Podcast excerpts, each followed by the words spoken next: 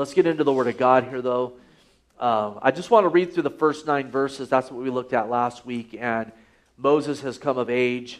Uh, remember in chapter 2, the Lord put it into his heart to, uh, you know, that he was going to use him to deliver the people of God, the, the Israelites, out of Egypt. But uh, even though it was put into his heart, the people of Israel weren't ready to be delivered yet. And we saw really Moses trying to force the work of God through what looked like a work of the flesh and intervening. And, and though it seems like in, in defending the Israelite against the Egyptian who was beating him, it was a thing where he was defending his life. And in the process, remember, the Egyptian got killed.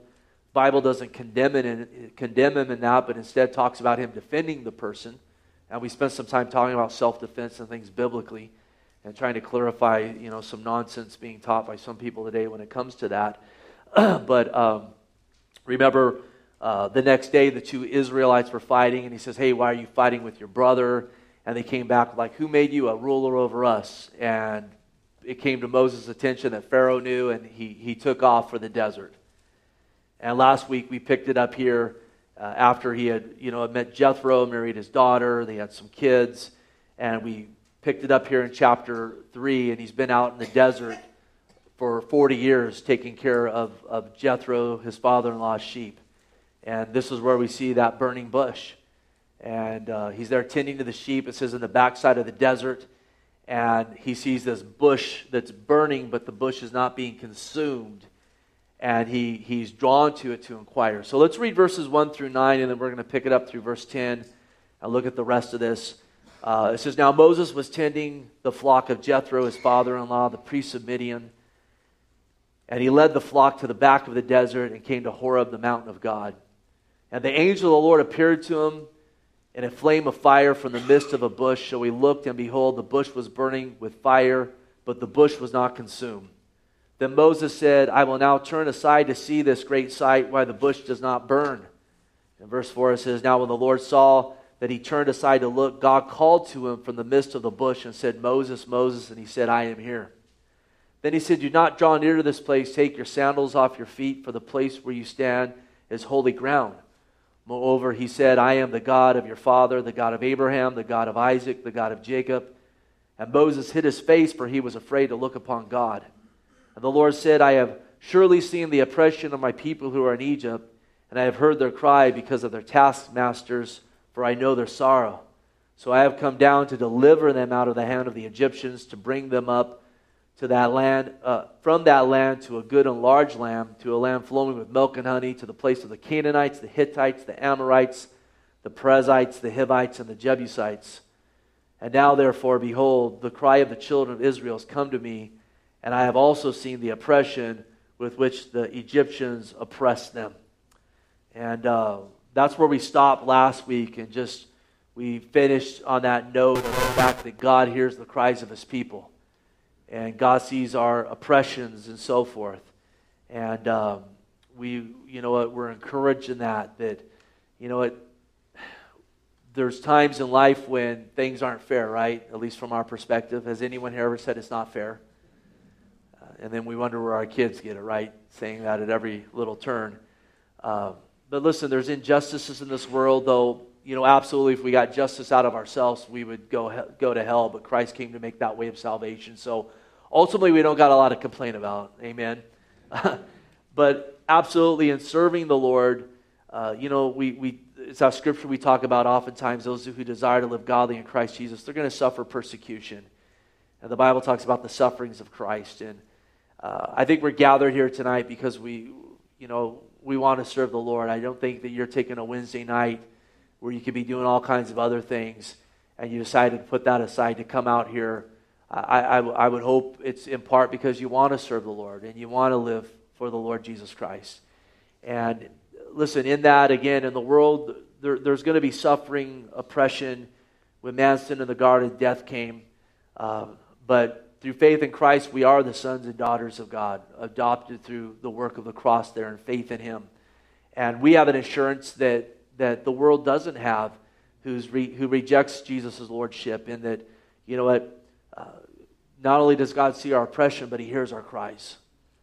And I think that in itself should be a great encouragement to us if God sees my struggles and oppressions and the persecutions and trials, and for that matter, even our struggles. And sometimes the greatest oppression is battling the old flesh, right? And that sin that we that wages war against our soul every day. The Bible says that that you know the flesh wages war against our soul every day, and our own flesh sometimes is the greatest oppressor. Uh, God sees that, and listen, He wants to hear from us. He stands at the door and knocks. And he's saying, Let me hear from you. Let's, let's dine together. Let's speak together. I, I see your oppression. Cry out to me. And so let that be an encouragement to us to cast our cares upon him. Knowing he already sees these things, and sometimes we're like, Well, I pray, but I don't know if I can put it into words. Well, listen, sometimes there's just groanings that come from the Holy Spirit, and we don't necessarily need to say anything. Sometimes you know what my prayer is? Lord, you know. I, I, Lord, I don't even know how to say this, but, but you know, Lord.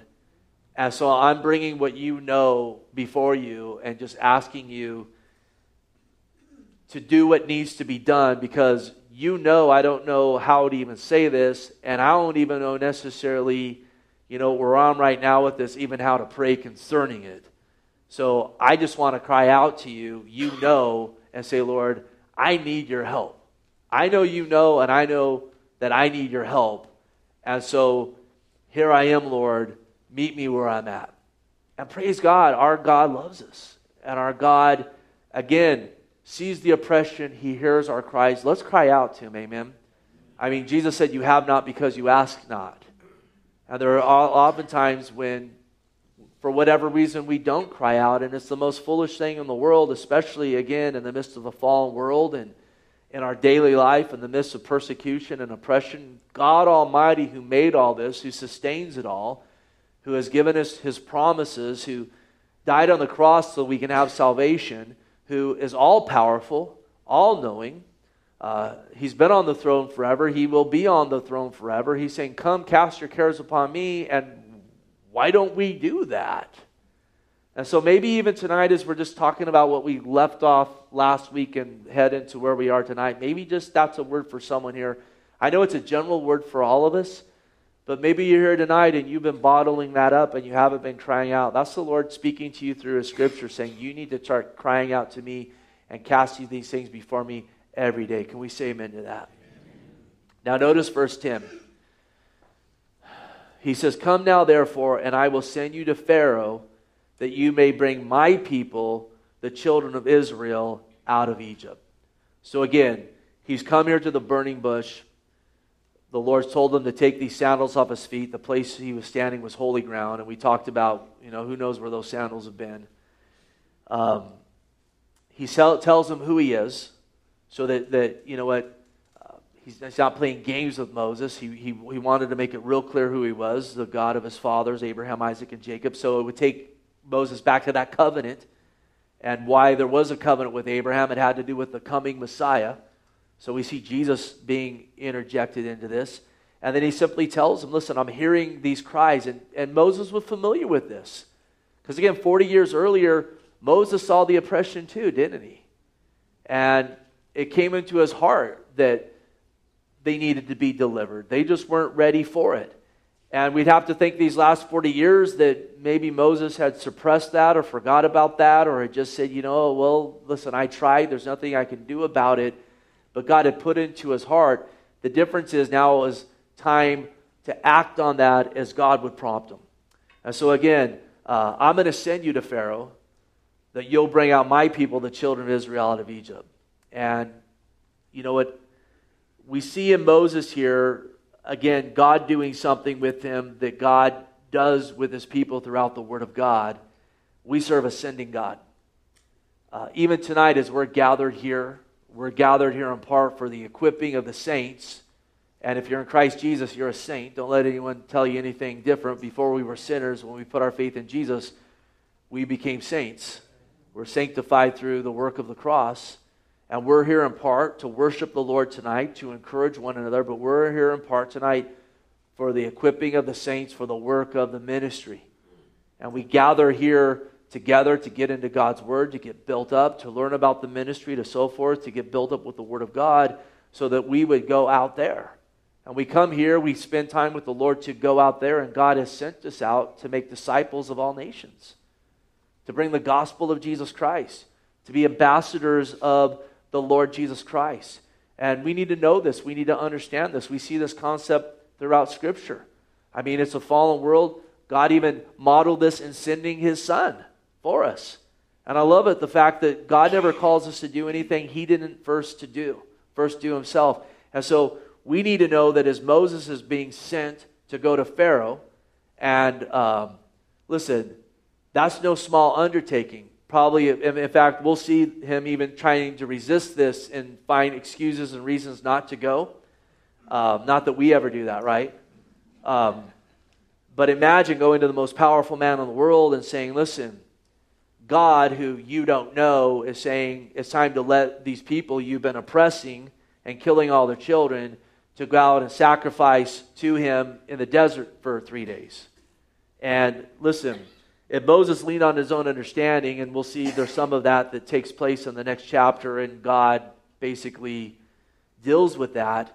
Um, he could find all the reasons in the world not to do that. But listen, when God sends us, He goes before us, He goes with us, He even goes behind us. And we need to lean on Him knowing that um, He doesn't send us on vain mission trips and we're not in here in vain, but He sends us out to this world around us because we have what they need the gospel of Jesus Christ. And we need to rest in that, and we also need to acknowledge that fact that we are sent, and we need to be asking the Lord to strengthen us in that. And, you know, I'm studying for this Sunday morning here in James, and it, says, you know, not just to be hearers of the word, but doers of the word. And one of the marks that we're hearers of the word is that we're actually doing the word, we're out putting it into practice. And when it comes to being sent, again, Moses is being sent, and we'll see that he goes and he doesn't just hear this, but God demands something of him and he goes out and he does it. Let's remember God has sent us. And let's ask ourselves are, are we going?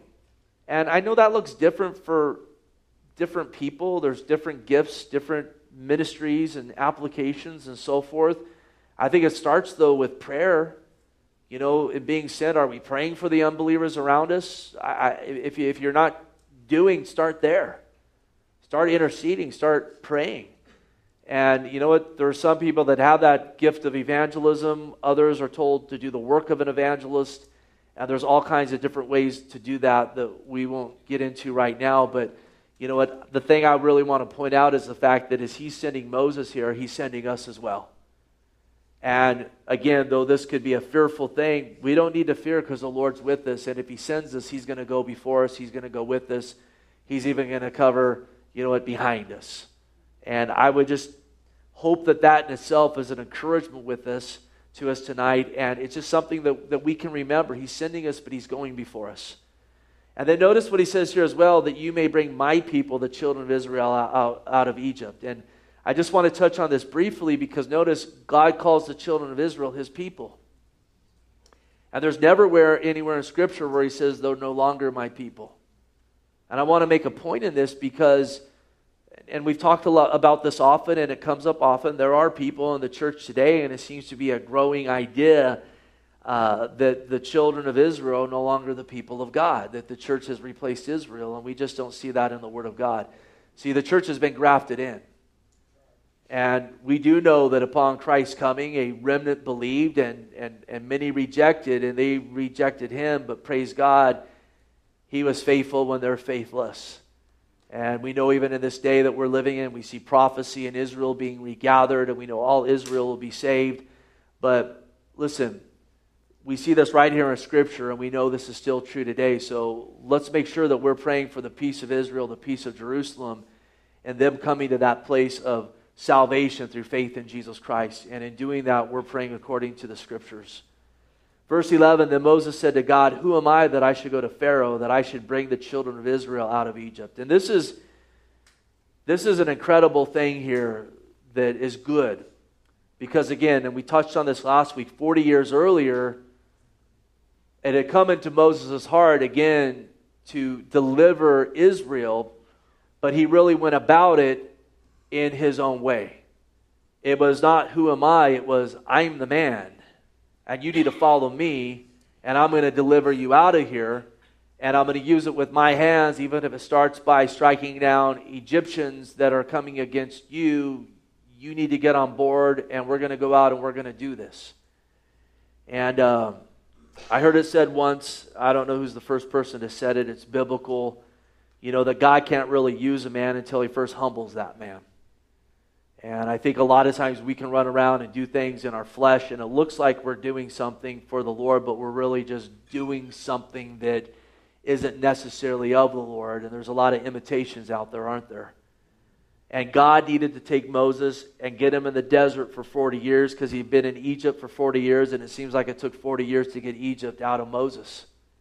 And he's gone from this place, again, of a cocky kind of arrogance. You know what? I'm just going to make this happen to you know, who am I? Who am I?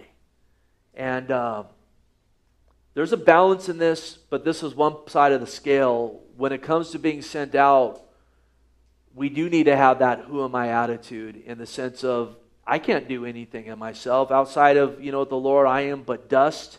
What can I do on my own? And you know what the truth is? I can't do anything for the Lord on my own. The kingdom of God is not built with the hands of men in the sense of the flesh and us plotting and planning outside of seeking the Lord and strengthening from God and doing things according to the scriptures. It can look like it's something of God, but it doesn't necessarily mean it is. And you can go right to those letters to the churches in Revelation and see it really clear in that Laodicean church. Outwardly, it looked like the most glorious church. They're rich, they're wealthy, they got buildings upon buildings and so forth. And the Lord says, I'm going to puke you out of my mouth. You're neither hot nor cold. You're poor, naked, you're blind, which is really the description of an unbeliever. And it looks like you're doing something, but you're really doing nothing. And listen, we look at the church here in the West, and without a doubt, the church here in the West is the wealthiest church in the history of the world. And yet, look at our culture. I mean, you look at the church, there's a lot of resources, boy, but it doesn't seem there's like, like there's a lot of power, does it? I like what uh, I think A.W. Tozer had it right, and he said this like 50, 60 years ago in the book of Acts. You know what? If, if you would have removed the, the person and the work of the Holy Spirit, probably about 90% of what they were doing would have come to an end. And he said, in our days, if you took out the power and work of the Holy Spirit, probably only about 10% would come to an end. And he was describing their men doing things on their own, just with agendas and building stuff like you would do a corporation. In fact, there's a big movement where they bring world business leaders into the leadership network to tell the church how to build the church, and it's basically with the hands of men. And I would have to think if Tozer was today, those things would it'd probably go to about, you know what, 99% of the things would continue if the Holy Spirit was taken out. Because, dude, I know he's in the presence of the Lord, but probably be rolling over in the grave. It's like, dude, you ain't seen nothing, buddy. I mean, I, I, he prophesied incredibly about the time we're living in. Some of these guys, like him and Francis Schaeffer and Martyn Lloyd-Jones, these, Lloyd Jones, these guys had incredible insight. But the key in this is, though, we need to know who am I? I can't do anything on my own in my strength. Now, the balance of, the, of it is this. And this is a key to ministry. This is a key to our Christian walk a humble heart. Who am I? Because if you start thinking, I'm this, I'm that, I'm so and so, that should be a red flag. You're a ball of dust that God has given life, and through faith in Jesus Christ, now you have the power of the Holy Spirit, and you have gifts, but they're gifts of the Holy Spirit. It's the Word of God. You know what? Those aren't things we can claim. So who am I? But see, here's the balance in verse 12. So he said, I will certainly be with you, and this shall be a sign to you that I have sent you. When you have brought the people out of Egypt, you shall serve God on this mountain. So here's the balance. Who am I? I'm humble. I mean, I want to walk in humility. I want to know I'm, I'm nothing. Listen, God could use a rock to preach up here if He wants tonight. Who am I? And that's, that's one side of it, but here's the other side of it. Who am I?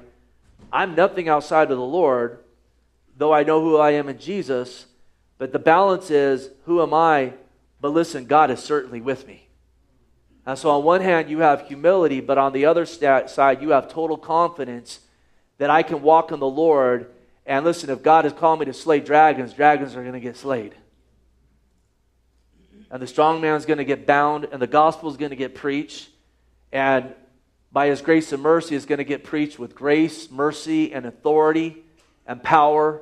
And, and there's not going to be apology made in the word of God being rightly divided or in walking in the gifts that he has given to us. And it's that balance of humility in us, but total confidence in the Lord. And so, again, Moses says, Who am I? And God's answers to him is, is I'll be with you. And again, the issue isn't so much who, is, who am I, but who is he? He's God, He's on the throne. If He sends me, He's going before me. No one's going to knock Him down. No, no, no one's going to trick Him. No one's going to deceive Him. No one's going to defeat Him. So, who am I? It doesn't matter. It's who He is and who I am in Christ as He has told me who I am in Christ and what He has called me to do. And so, again, the emphasis is on the Lord. The emphasis is upon Him and who He is. And again, He says He wants to use us. And we need to say, look at who am I? But He wants to use me. So, Lord, use me, putting the emphasis on Him. Does that make sense there? And again, I love it. I will certainly be with you.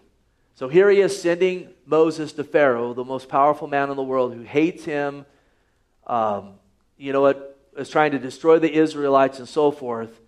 Who am I? He's been humbled, but the answer is listen, it doesn't matter who you are, I will be with you. And so, as the Lord's sending us out, let's remember God is with us. And think about what Paul said in Romans 8:31. What then shall we say to these things? If God is for us, who can be against us? And we need to remember that, and we need to rest in that. Because again, in this world we're living in today, one of the enemy's tactics is to try to shame the church into some corner. And we need to remember listen, God is with us and God is going before us, and we don't need to fear. We don't need to fear the enemy. We don't need to fear the agendas. We don't need to fear, oh, who's going to be the next president? We're not going to be able to worship God anymore. That's nonsense. I'm going to worship God no matter who the next president is. I'm going to share Jesus Christ no matter who it is. I'm going to preach the Word of God. I'm going to do it just like I'm doing it now.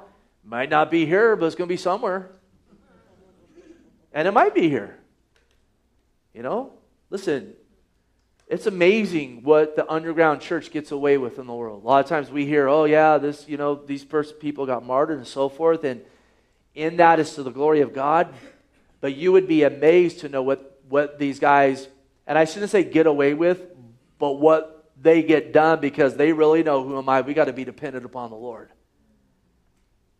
And, and things get done and things unfold. I mean, look at the book of Acts. Peter's in prison in the middle of the night, an angel comes and he just walks out of there because God didn't want him there anymore. I said, So you're not going to be here anymore. You're going to be out preaching the next day. So, you know what? Again, we look at the time we're living in, we see that it very much resembles the Bible's description of the last days. We see the love of many growing cold and so forth. But we got to crucify fear. Just like Sunday we talked about, we need to crucify anger. We need to crucify fear too. We don't need to be afraid. God is saying, Certainly I am with you. And again, if He's with us, it doesn't matter. It doesn't matter who's ruling here. I mean, God even, these people plot vain things, and God sits in heaven and He laughs at it.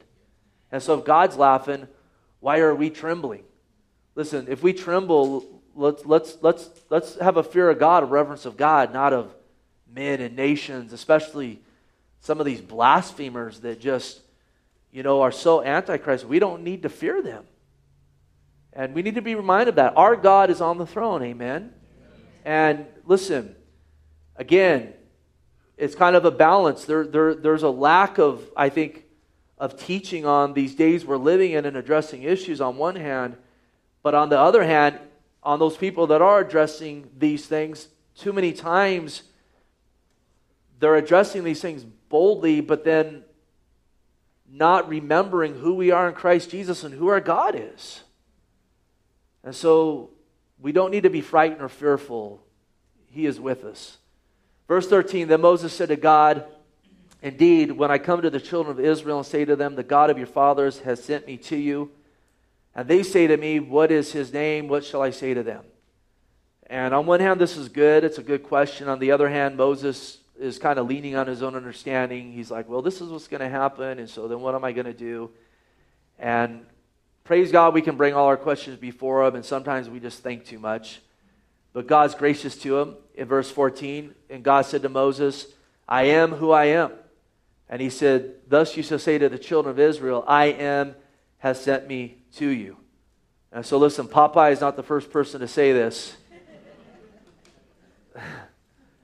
This is the Lord. I am who I am. And um, this is a declaration of the eternal God. This is a declaration of, of what we looked at in James a few weeks ago. In him there is no shadow of turning. He is who he is. This is who he is, who he always is, who he's always who he has always been, and who he will always be. I am God. I am. And it's, it's a statement of, of great authority, a, a, a statement of, again, great power and so forth. And you know what, what's awesome about this is that in the scripture, again, we see the Father, Son, and the Holy Spirit, and we see them singular, that we see them as one in the Holy Trinity. And Jesus Christ, when he was on earth, he declared his deity. And there's some people, my son's taking a history class Cuesta right now, and the teacher at times tries to dabble in Christianity. And praise God, my, my son's getting favor there and correcting her continually. But her latest thing was Jesus never declared himself to be God. And once again, he had to raise his hand and interact. And he's gotten favor in there because he's the only one who interacts. I think everyone's too used to doing this, so they don't know how to talk to adults and so forth. But we see Jesus, you know what? God tells Moses, Tell him I am has sent you. Well, listen to this John 8 54. Jesus answered, and he's talking to some Pharisees that are really upset with him. If I honor myself, my honor is nothing. If my Father who honors me of whom you say he is your God, yet you have not known him, but I have known him. And if I say I do not know him, I shall be a liar like you. Jesus, Jesus wasn't politically correct. Um, but I do know him and keep his word.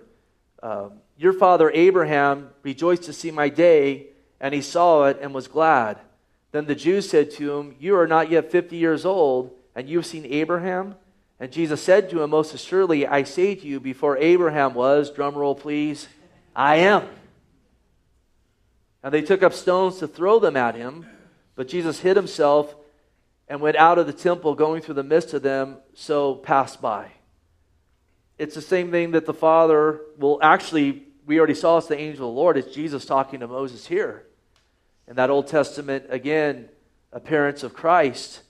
Um, but it's that declaration I am God, I am who I am. I've always been. And again, Hebrews 13 8. Notice what it says here Jesus Christ is the same yesterday, today, and forever.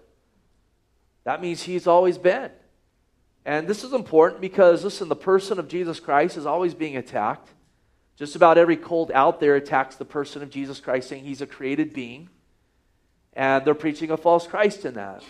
And he's never the Christ who atones for our sins. It's always we need to go work our way to heaven and climb Sunshine Mountain that appeals to the pride of man who wants to self deify himself. But again, Jesus Christ is the same yesterday and today and forever because he's always been. He is I am with the Father and the Holy Spirit. And then, but saying there in Hebrews, this is in verse 9, do not be carried away with various and strange doctrines and I'll tell you, one of the various and strange doctrines is that Jesus isn't I am. He isn't deity. He isn't always the same, and that's not biblical. Jesus Christ is God, and you better believe that He declared He's God. He's declaring it right here. And we need to know that because, again, we talk about there oftentimes where Paul talks about if someone comes, I fear for you, as the serpent deceived Eve. If someone comes with a different spirit, a different gospel, or a different Jesus, you may well put up with it. And one of Satan's tactics is put forth a different Jesus, a created being. The Mormons' Jesus, it's the spirit brother of Lucifer. That's not the Jesus of the Bible. Again, the Jehovah Witness Jesus, it's a, it's a created being. And you know what? The model of Moses or of, of Mormonism is As God is, man once was. As God is, man can become. I, I remember reading about that lie in Genesis chapter 3. And yet, again, there's all these lines being blurred today, and there's so many evangelical, I don't even like using that word. Maybe it is the proper word. Evangelical doesn't necessarily mean Bible teaching, but even guys who say they're evangelical that are embracing Mormons as, you know, they worship the same Jesus. They don't. They don't believe Jesus says, I am. They think him and Lucifer are spirit brothers. Because Mormons think that before we were born, we were all spirits in heaven, and then we come down here on earth that we, as we march towards becoming little deities where we can live on a planet one day and our wives will just pump out children nonstop. And it's just boulder dash is what it is. It's just a fat lie that can even appeal to the flesh of men because they have no hell in it. They have seven levels of heaven, and the idea of men becoming gods really appeals to men. And then, you know what? And I, my family has a big, steep history of Mormonism, very high up. I, I'm not just talking here when it comes to that. Uh, I know firsthand about these things.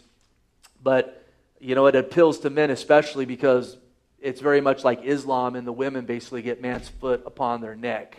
And it's interesting. I'm kind of rabbit trailing here. But the main point is they don't acknowledge Jesus as I am. And we better acknowledge he is I am. Amen. And so he says, Tell them again, I am. And that's what you need to share. Verse 15 Moreover, God said to Moses, Thus you shall say to the children of Israel, The Lord God of your fathers, the God of Abraham, the God of Isaac, the God of Jacob, has sent me to you. This is my name forever. This is a memorial to all generations. And again, God wanted Moses to be clear with them that this was I am, this was the God of Abraham, Isaac, and Jacob, because again, this went back to that covenant. Why was he the God of Abraham? Because Abraham believed, right? And Abraham believed, he understood that a promise had been given of a Savior back there in the garden, and that now God was separating him to bring forth a nation, that through that nation, the Savior of the world would come to die for the sins of mankind and resurrect. And also with this, listen, if they had any Bible knowledge, now we know Moses wrote the first five books of the Bible. That necessarily doesn't mean that it, the parts of it weren't already written. We know at the minimum, at least, there was oral tradition that the Lord enabled them to pass down in a manner where it didn't get confused. But listen, knowing that it was the God of Abraham, God had prophesied before that Israel would be delivered. And so, even in declaring this, the hope would be that perhaps there were elders that knew it had been said, listen, you're not going to be in Egypt forever, you're going to be delivered. So now Moses is coming saying, God has sent me to deliver you. God's word would then ignite faith in their heart to believe. Yes, he's delivered us. He said he would, and now he's doing this. And you can read about this there in Genesis 15. Um, well, we'll just read it 12 through 14. This is Moses, you know, four or five hundred years earlier. It says, Now when the sun was going down, a deep sleep fell on Abram, and behold, horror and great darkness fell upon him. And he said to Abraham, Know certainly that your descendants will be strangers in a land that's not theirs, and will serve them and they will afflict them 400 years, and also the nation whom they serve I will judge. Afterward, they shall come out with great possessions. And God said this not just for Abram's sake, but that this would be passed down, that as they got there into Egypt, and then as that oppression began to come upon them, they would have the hope of the Word of God that God's going to deliver us out of this. And listen, that's the hope we have today. This is not our heaven. I mean, for those that don't know Christ, this is the closest thing to heaven they're ever going to see. But for us, this is the closest thing to hell we're ever going to see. And I know some people say, well, I don't want to go to heaven. I like it here. Listen, this is like living in a dumpster.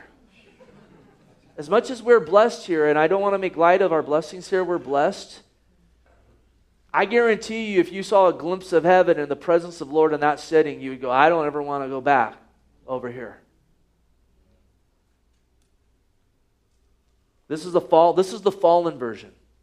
This is like, you know what, going in after the, the city's been leveled by a bomb and seeing it. Versus the glory before as when man sinned, a curse was come. A curse came upon the earth and it, it, it, it things changed. But again, I think that God wanted him to declare that in part because it, it had been declared beforehand. And listen, we see this throughout the Word of God God using prophets telling beforehand, so when it comes to pass, they'll know that He is I am. In fact, Jesus said in John 13, 19, I tell you before it comes, that when it does, when it does come to pass, you may believe that I am He. Notice again the I am there. Verse 16 Go and gather the elders of Israel together and say to them, The Lord God of your fathers, the God of Abraham, of Isaac, and Jacob, appeared to me, saying, I have surely visited you and seen what is done to you in Egypt. And I have said, I will bring you up out of this affliction. And again, he had said it to Abram, and now he's telling it to Moses out of this affliction of Egypt to the land of the Canaanites, the Hittites, the Amorites, the Perizzites, the Hivites, the Jebusites, to a land flowing with milk and honey. And now notice God wanted Moses to go in there to the elders. And listen, God sets up systems of order. And he didn't want Moses just to go in and bypass them, but he wanted to go in and respect those elders that were there because he knew, listen, going in and sharing it with these guys, they're going to get it. And listen, they had some reservations, but God did put faith in their heart. And these guys had to be aware of those promises to Abraham. So he said, listen, go about doing things the right way. And again, the word is, I'm going to bring you up out of this affliction. The elders should have known that. They should have been expecting that uh, because God always does what he says he's going to do. And listen, there's application to us here because Jesus Christ is coming back. He's told us that he is. Now, how many Israelites that were being oppressed were expecting that? I, I don't know if the elders were doing their jobs, really. They probably all should have been expecting it. As we see it unfold, I don't really know if that was the case. All the elders should have been expecting it. But let's make application today. How many Christians are living with an expectation of the coming of Jesus Christ? We all should be. And you know, the reason we should be isn't because the late great planet Earth or, you know what, prophecy today on a radio station or anything like that. The reason we should be is because Jesus Christ said, I'm coming back. And there's a place for those things, and most of those men are expounding on Scripture and praise God for them. But listen, Jesus saying, I'm coming back is enough. And we should be living with an expect- expectation. And absolutely, listen, the elders, the pastors, those that say, when he says, I send you, that are, say, Yes, Lord, send me, we absolutely should be telling people, listen, the Lord's coming back. But part of his coming back, he says, there'll be scoffers and mockers. And sadly, it seems like, again, there's more and more people in the church, they're putting less and less emphasis on the coming of Jesus Christ. I could talk more on that, but I want to finish the chapter, so I guess the Lord's telling me not to. I've talked about it, though, and, and you know what? We want to live with an expectation. And listen, in doing that doesn't, that's not a thing. You know, the, the, attack on that is listen, don't worry about prophecy. If you do, it will affect you here. Yeah, it will for the better. Because it should put a joy in your heart, and it also should get us about our master's business, knowing he's coming back, and I want to be found about his business.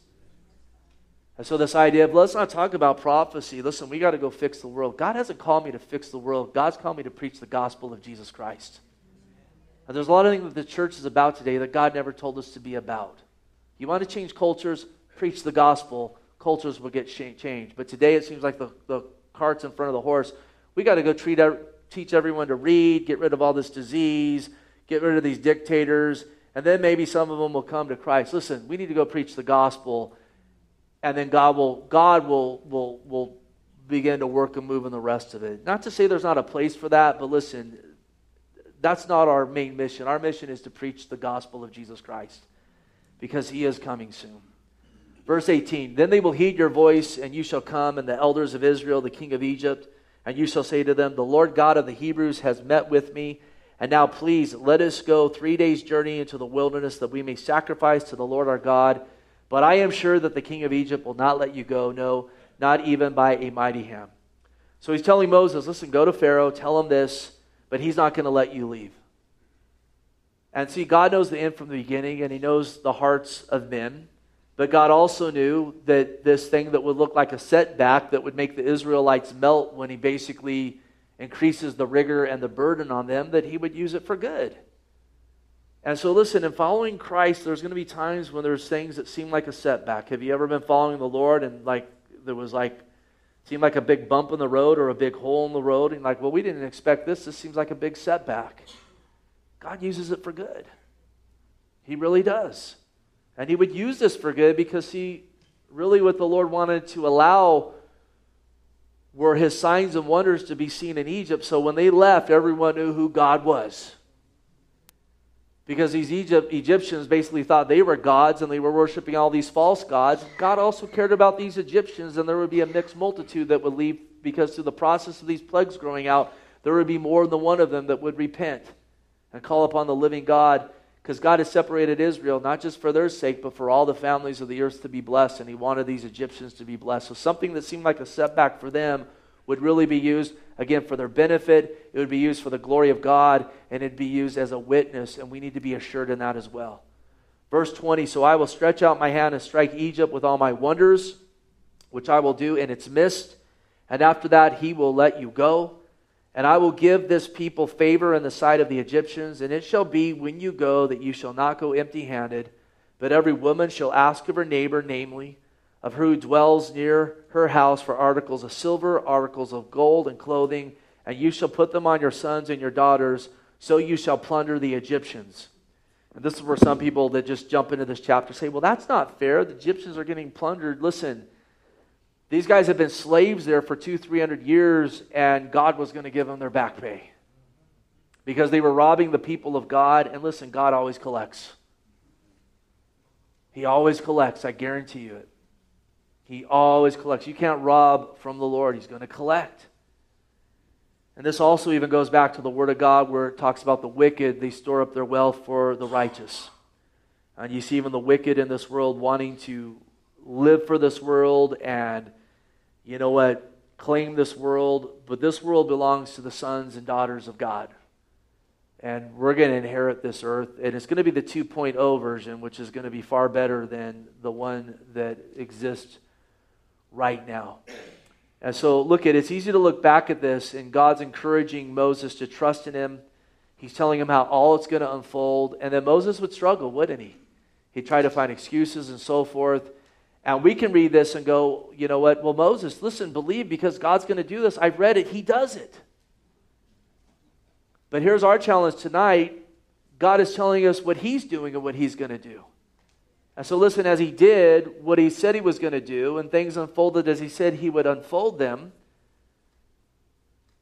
instead of looking back and saying, okay, Moses, why are you sweating? God did it the way he said he was going to do it. Let's learn from this because it's written for example. And know, listen, God's going to unfold things as he said he's going to do them for us. And so let's trust in him tonight. Amen? And lean on him. Because we already see him doing what he said he's going to do, and he's going to continue to do it the way he said he's going to do it, which includes him coming back for his church. And so let's live with expectation and our eyes upon our Lord. Heavenly Father, we praise you tonight. We glorify you. We honor you. Jesus, we thank you for what you have done for us. And we thank you, Lord, that as you're coming a second time for your church, we thank you that you came the first time. Lord, that you lived a sinless life, that you went to the cross to die for sinners, to take the wrath to us, to pay the penalty of our sin. And you rose from the grave to defeat the wages of sin, which is death, that whoever calls upon the name of Jesus will be saved. Let me ask you tonight have you called upon Jesus Christ? Is he your Lord and Savior? Praise God if he is. And if he's not, listen, today's the day of salvation. And we need to be in right standing with the living God because, listen, he has said, Whoever calls on the name of the Lord will be saved. And that's absolutely true. And he also says, All whose names weren't written in the book of life would be cast into the lake of fire. And that's true as well. And you know whose names are written in the book of life? Those who call on the name of the Lord. Because in calling upon Christ to be your Lord, your sins get taken care of. That offense against God Call him tonight if you don't know him. Turn from whatever your God is. Repent of that. Repent of your sin. Put your faith in Jesus. Ask him to save you, to wash you, and he will. And tell someone tonight. Tell someone tonight if you're calling on him, if you're regiving or rededicating your life to Him, so to speak, listen, make that known. There's many here that would love to pray with you. We'd love to put a Bible in your hands, point you to the Lord, and invite you even to grow with us as we open the Word here and worship Him together and are just the people here wanting to grow in Jesus Christ. And so bless the rest of our night here, our fellowship. We pray these things in Jesus' name, and we said together, Amen. Amen.